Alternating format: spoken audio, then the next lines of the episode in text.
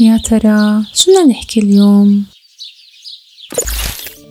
ما قل ودل مع سراء السايق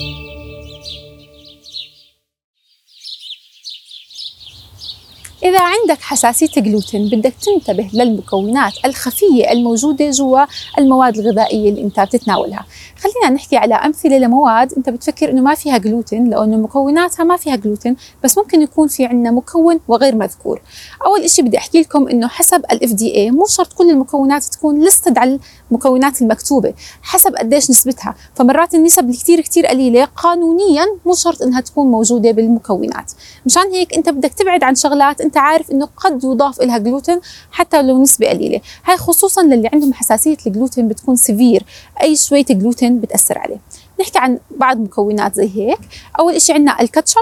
الكاتشب إحنا بنفترض إنه هو معمول من بندورة وصلصة فما نكون عارفين إنه فيه جلوتين وقد يكون فيه جلوتين كمان مثال شراب الشعير ممكن يكون فيه جلوتين كمان ال soya sauce والمعلبات. بدنا ننتبه على هدول المكونات. كمان في إشي كتير بحب أحكي لكم إياه إنه في عنا بيصير مش بس مكون موجود جواتهم. مرات بصير في عندنا شيء اسمه بالتغذية cross contamination ال cross contamination بيكون سببه لأنه المعمل أو المصنع بيستخدم على نفس خطوط الإنتاج أكثر من نوع حبوب.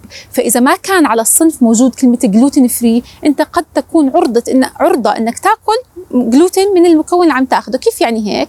يعني خلينا نقول إنه مثلا معمل أو مصنع بيشتغل بيعمل شيء خالي من الجلوتين نقول ذرة. ممكن يكون مستخدم على نفس خطوط الإنتاج مواد تانية. هاي المواد أصلا فيها جلوتين فبصير في عندنا تلوث على نفس خطوط الإنتاج. انتبهوا كتير إذا عندكم حساسية وخصوصا إذا كانت من النوع ال severe لأنه هاي الأشياء بتأثر عليكم.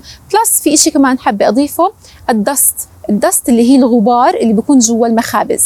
يعني إذا أنت كنت عم تاخذ خبزة هي gluten free بس في عندك dust جوا الفرن نفسه. في ناس الحساسية اللي بتكون عندهم severe هاي ال dust برضه بتأثر. فإذا نفس الفرن مخبوز فيه قمح أو مخبوز فيه شيء بيحتوي على جلوتين وبعدين انخبز فيه شيء ما فيه جلوتين وحساسيتك أنت عندك إياها كبيره كثير هذا الشيء ممكن كثير يأثر عليك.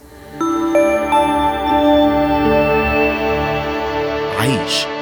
العيش بنمط صحي يبدأ من هنا.